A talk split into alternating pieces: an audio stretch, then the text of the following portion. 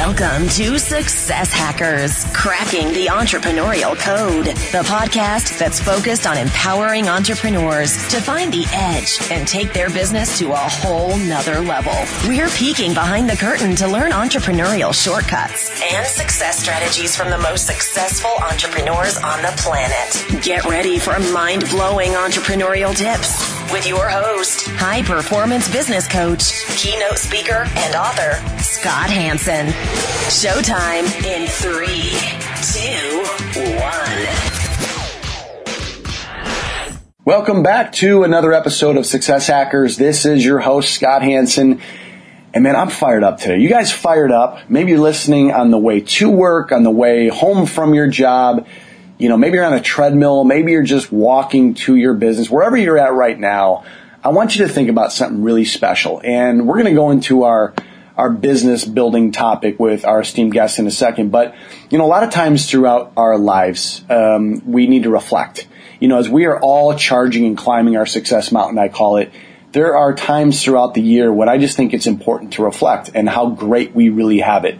You know, the old saying is there's people around the world that are living on $2 a day. And I know a lot of times we complain about a scratch or about a little cold or about losing a client or about, you know, uh, uh, someone from our business leaving the business and we get upset and rightfully so. But if you think about the bigger picture, don't we have it pretty amazing? I mean, think about your life right now, Hacker Nation. Aren't you, aren't you in a good position? I think we're all in a great position, and I am blessed to have this platform to share these strategies and success hacks with you. And before I started today, I just wanted to say that uh, I love you guys. I love you guys for continuing to listen. I appreciate you so much for sharing the Success Hacker story on social media and having people listen and chime in and, and, email in, and it's just been absolutely amazing. Which brings me to my first point, which is if you want to email the show, and have me ask our esteemed guests a specific question, you can do that at info at successhackers.net. That's the email, info at successhackers.net. When you ask and write in, I will bring up your name and your company name on the very next episode. Today's Success Hackers episode is brought to you by IWantMoreLeads.net. If you're looking to grow your leads for your business, make sure to check out the brand new free video, how to generate all the leads your business can handle. Just go to IWantMoreLeads.net net. All right, Hacker Nation, let's get down to business. We're about to speak to someone who knows a little bit about the ins and outs of what makes a business successful. Today, our featured guest is Mr. David Barnett. David, are you ready to rock? I'm excited to be here, Scott. Thanks for having me on board. Absolutely. Well, over the last several years, David Barnett sold dozens of businesses for others while also managing his own portfolio of income properties and starting his career as a local private investor.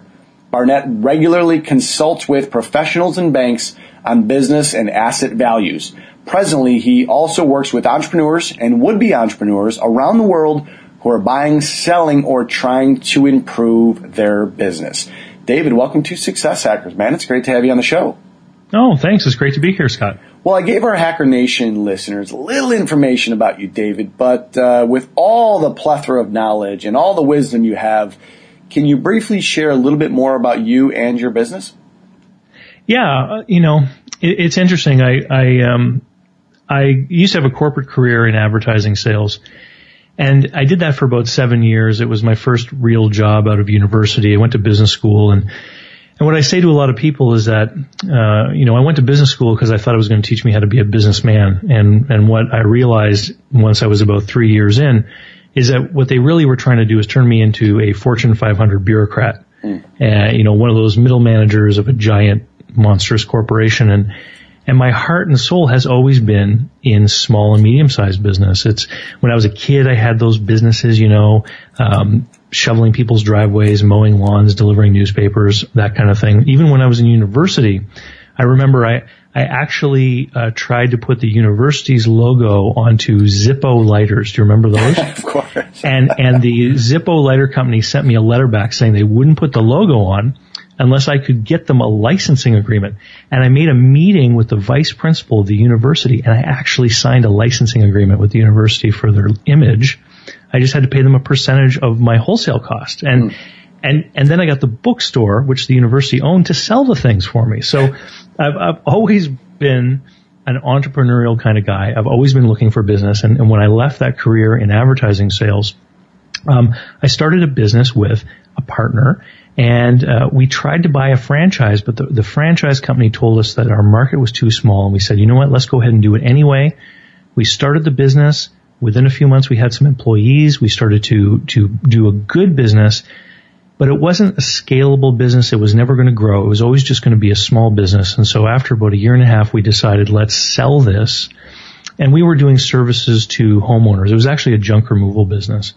And I wanted to get back in that seat across from business owners and managers, the people I had been dealing with when I was doing advertising sales. I said, you know, those are my people. That's who I want to talk to. And so I started up a commercial debt brokerage business and I used to um, help people get um, operating and um, and capital leases for equipment. I used to help businesses obtain bank financing, commercial mortgages, lines of credit, as well as factoring facilities, which is when we we convert receivables into cash using a third party financing company. And and that went well until the big financial crisis in 0809. And when that happened, about half of the companies that I was using as a source of capital went under because of, of what was going on on Wall Street. And I realized that I wasn't going to be able to make it as a finance broker because I, I had my sources of capital were drying up. One of the things that, that I had seen while I was a financing broker is that there was a real need in my city for a qualified, competent business broker. I remember there was one time I actually got a call from a bank uh, down on Main Street and the banker said, uh, Dave, we have this lovely couple that are in here today. They have a, a purchase and sale agreement for a convenience store written up on a contract for buying a house saying that they're going to get 95% financing for this store within 10 days. And they probably could use someone like you to help them. And of course, what I was seeing over and over again in my market were these unqualified intermediaries trying to make a fast buck helping people buy and sell businesses who had no idea what they were doing. Yeah. And so I, I decided that business brokerage would be my thing. And I joined uh, an international franchise brand because they could give me access to the training. I, I, I knew enough about buying and selling businesses to know that I was ignorant, that I, that I didn't know what I needed to know. And so I, I started on a two and a half year process to actually obtain a certification a professional designation in helping people buy and sell businesses. And eventually I bought the office that I was working in. And over a three year period, I sold over 35 companies for other people. Yeah, and, and, thanks for sharing that. I mean, there's so many different great takeaways from from your personal story. But I, I know that right now there's individuals listening to this show saying, down the road, um, I would like to eventually sell my business, or maybe there's someone listening right now to say, you know, I, I do want to buy a, a, business. I want to invest my money and my time into something that's sustainable. Let's take uh, option one, which is someone right now, they have a business.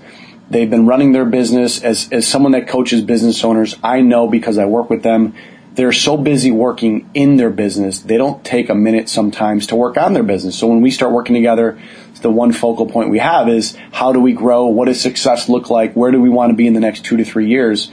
And we get them off and running and, you know, start sharing a lot of successes and they start having a lot of successes. But with you, I think it's one step further than that. When you look at business owners and you talk to them to say, okay, now that you have a vision of where you want to be, what are some of the key components, David, that you look at that you recognize right away of why a specific business is sellable or not? Well, I'll, I'll split some hairs with you here, Scott, because there's two kinds of people that buy businesses. There's two kinds of buyers. There's what we call a financial buyer, who is a person looking to replace an income, and there's someone we call a strategic buyer, who is someone who's building an empire or, and typically they're big companies, right? They want to gobble up other people. If someone can look at your business and they can see that quite easily they can put a paid manager in your shoes, that everything is organized and systematized, mm. you have a business that can be bought by a strategic buyer. Strategic buyers have more money and they're willing to pay more. Because usually they're trying to consolidate in an industry and adding your purchase volume to theirs will give them more strength against maybe the suppliers. If people can't look at your business and see how they can put a paid manager in, then you will limit yourself to selling to a financial buyer. And you're going to have to find someone else just like you who's going to have the similar skills and knowledge, who's going to be able to step in and run everything by the seat of his pants just like you do today. Wow, what a great piece of advice. So, so what is maybe some of the pitfalls that you see of businesses that when you do approach them or they approach you, frankly, um, what are uh, maybe one or two holes that you see in businesses that most business or a lot of business owners might have so that if we tell them here today through our Hacker Nation community and having you on the show, that maybe someone that's listening right now says, you know what? These are the two holes that I have to plug so that in three to five years, if I do decide to sell this, it's sellable. So can you share with us maybe one or two of those? Yeah. So number one, have an actual on paper or organizational chart with the different roles, even if many, some people are, have their names in several boxes. And then each of those roles has to have an actual job description so that you can start, and, and this is, this is going to be a big mind blowing thing for some of your listeners successful entrepreneurs that grow businesses that can be bought by strategic acquirers, they delegate responsibility. The other businesses, the ones that aren't so poorly run, they, they delegate tasks. So in a business, if I, let's say I'm at the stage where I have three or four people in my business and I say to someone, um, I want you to sweep the floor and stock the shelves. Those are tasks. If you say to someone, you are now going to be responsible for inventory management and making sure we never run out of anything, then what happens is you start offloading some of the bandwidth of your own mind. You no longer have to worry about that. Someone else is now responsible for that area of your business. Now, if they don't have the tools to be able to do it properly, they're going to fail right? And this is the big difference between most small businesses and most large businesses. If you think about a Fortune 500 company, the owners aren't there, right? The owners are right. shareholders and banks and all this kind of thing, right? So in that Fortune 500 company, you've got all these people who are not owners, but each one is responsible for things. So the sales manager has his numbers and then he downloads responsibility on the salespeople, for example, and says, you have to get, you know, this is your budget. You got to go get it. And if somebody fails to meet their responsibility consistently, then they turn those people over, right? And and that's what's missing in most big businesses is people uh, because they own it, they see every dollar as their property. They see every piece of inventory as their property, and they have trouble dissociating themselves from that and letting somebody else handle that. And and that's what I think stops most small businesses from ever growing. Hmm. Yeah, it's, it's interesting that you say that. This is something that I run into every single day with my clients. And a lot of it is tactical, strategic, but believe it or not, a lot of what you're sharing um, at the level that, uh, that I coach on and that I mentor on is around mindset. So mm-hmm. it's that, to your point earlier, letting go and it's really hard for someone to let go. It's you know the the famous book, The E Myth by Michael Gerber, is a perfect example. And if Hacker Nation, if you've never read the E book ebook by Michael Gerber, get that today. That will change your life and change your business. But it becomes a mindset. It's the letting go phase. And do I have enough cash flow coming in in order to bring someone on part time? And how do I do that? Does it make sense? And there's that there's that chasm, as I call it, of going from A to B and how to do that. And one of the things that I read, you, you actually have a three step business buyer advantage program that actually helps business owners purchase a business. Can you briefly share what these three steps are? Yeah, uh, the first step is education. The second step is is coaching, and the third step is uh, is consulting with me. So when people say I'd like to buy a business or I want to be an entrepreneur, but I'm afraid of trying to start something or, you know, I don't know what to do. My advice to people is always that it's faster, easier, cheaper, and less risky to buy an existing business than it is to start one. Mm. And that's why the big companies out there, they never start businesses. They always buy someone else, right? So you find a business that you might like to operate You need to understand how to analyze it. My Business Buyer Advantage online course is the, the first component, the education. It's based on my full day workshop, so it's about nine and a half hours of video and a big 50 page workbook. People go through that, they learn about the process. The second part is the, the mentoring or the, the, the guidance and planning stage. It's a 12 step coaching process you work through on your own. So you get a workbook, you work through it all, and it's all about self-discovery. What skills do I have? What desires do I have? What resources do I have? And then uh, there's actually a spreadsheet tool in there that talks about what you um, need as far as a cash flow personally, what your resources are, and what kind of business you're going to be going after. And it actually creates a model of the type of company you're looking for. Scott, the, the biggest resource that people have is actually time. Yeah. And, and one of the, one of the biggest problems people have is when they go looking to buy a business, they'll use the window shopping methodology. They'll, they'll look online. There's different business for sale websites. They'll contact business brokers and they'll look at things that are for sale. And the, the problem with that is that you can get sucked down into these rabbit holes and literally waste six, seven, eight months of your time looking at a business, talking to the seller, negotiating. What I advocate people do is they create the model of what they're looking for and then they go out and look for it to get ahead of the whole brokerage process. Because if you can put yourself in front of a business owner and create a relationship before they decide to sell, that's when you get your great opportunity to buy a business at a reasonable price without having to deal with competition from other buyers.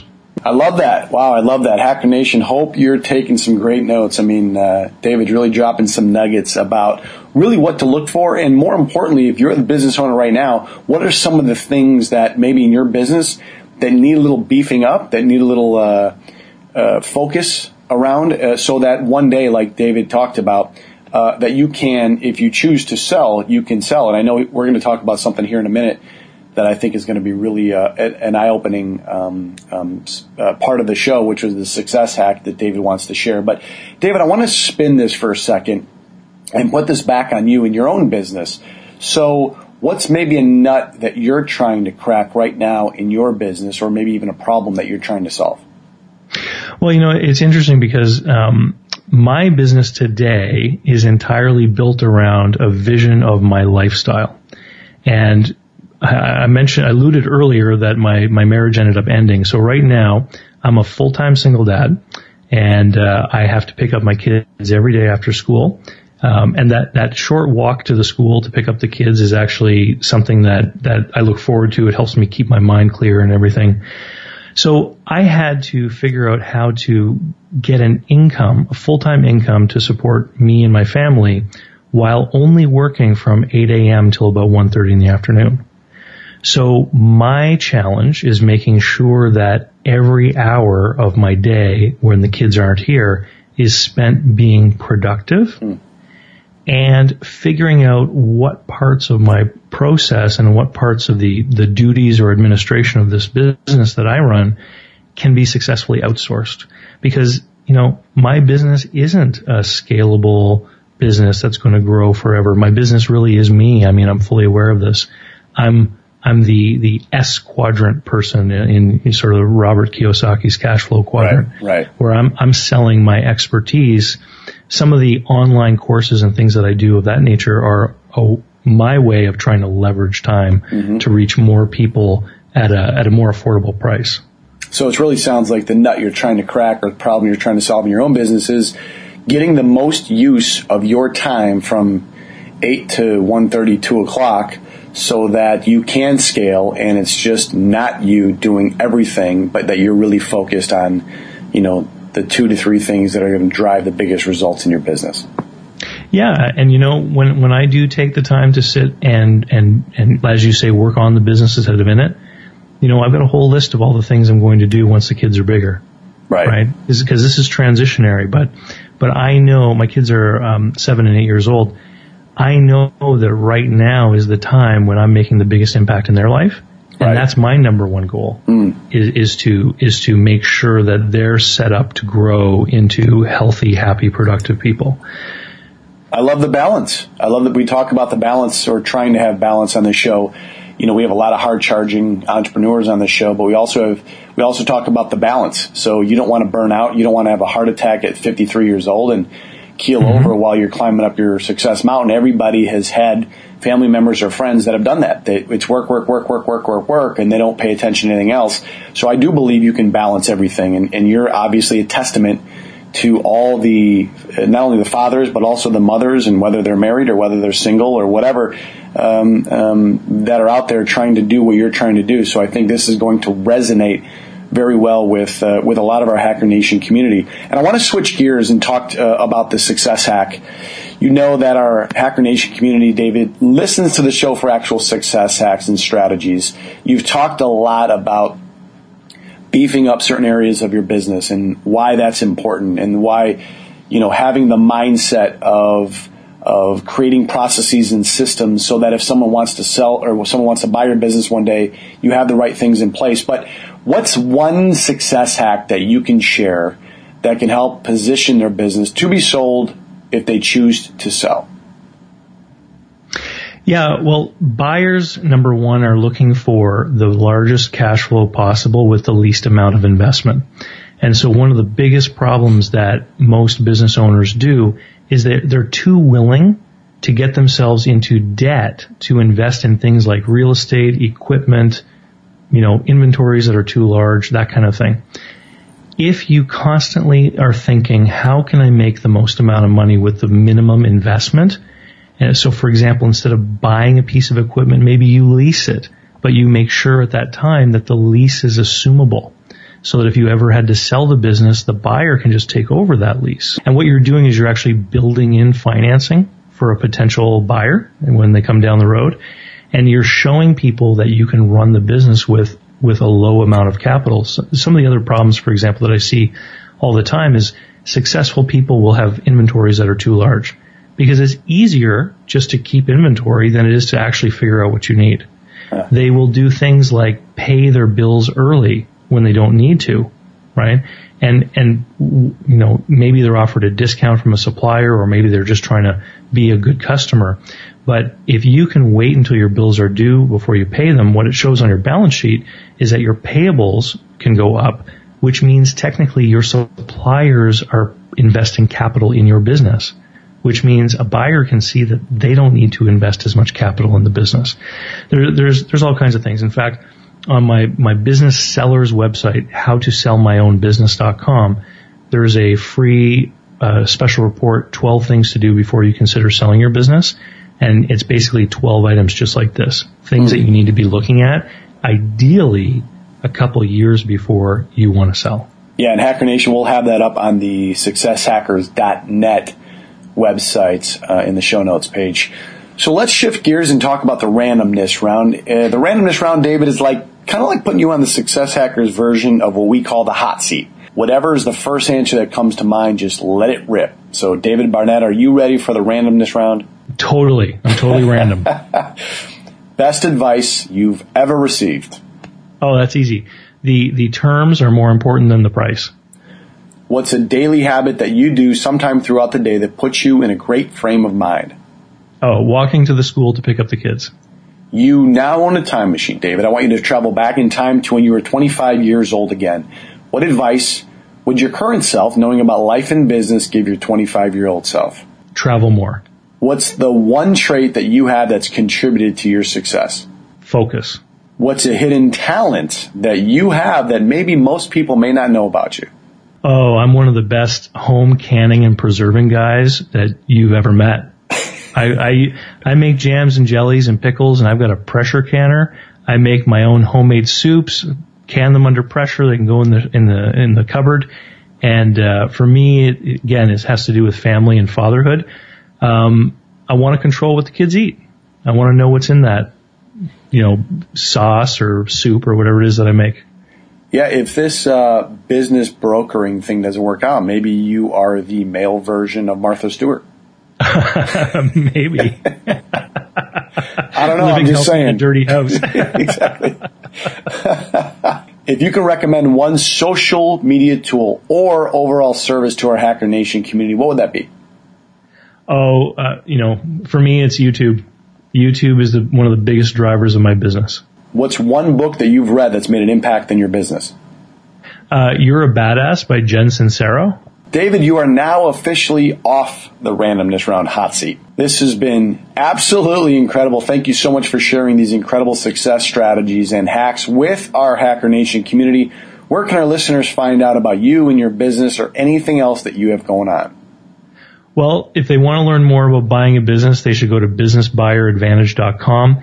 And in general, my blog site is davidcbarnett.com where I talk about buying and selling businesses, managing businesses, um, local investing, and um, I put a blog post and a video up every week, and it's easy to see all the the back posts and everything right on there, and and uh, you know the books that I've published and everything are on there as well. Fantastic. Hacker Nation, make sure to head over to successhackers.net for this episode's show notes and recap from today's incredible interview with David, along with some other really cool resources when you're on the site. Oh, listen, when you're on the site, do not forget to click subscribe so that you get all the latest and newest episodes here on Success Hackers. Before we end the show today, I wanted to make you all aware of something really cool that we have going on right now.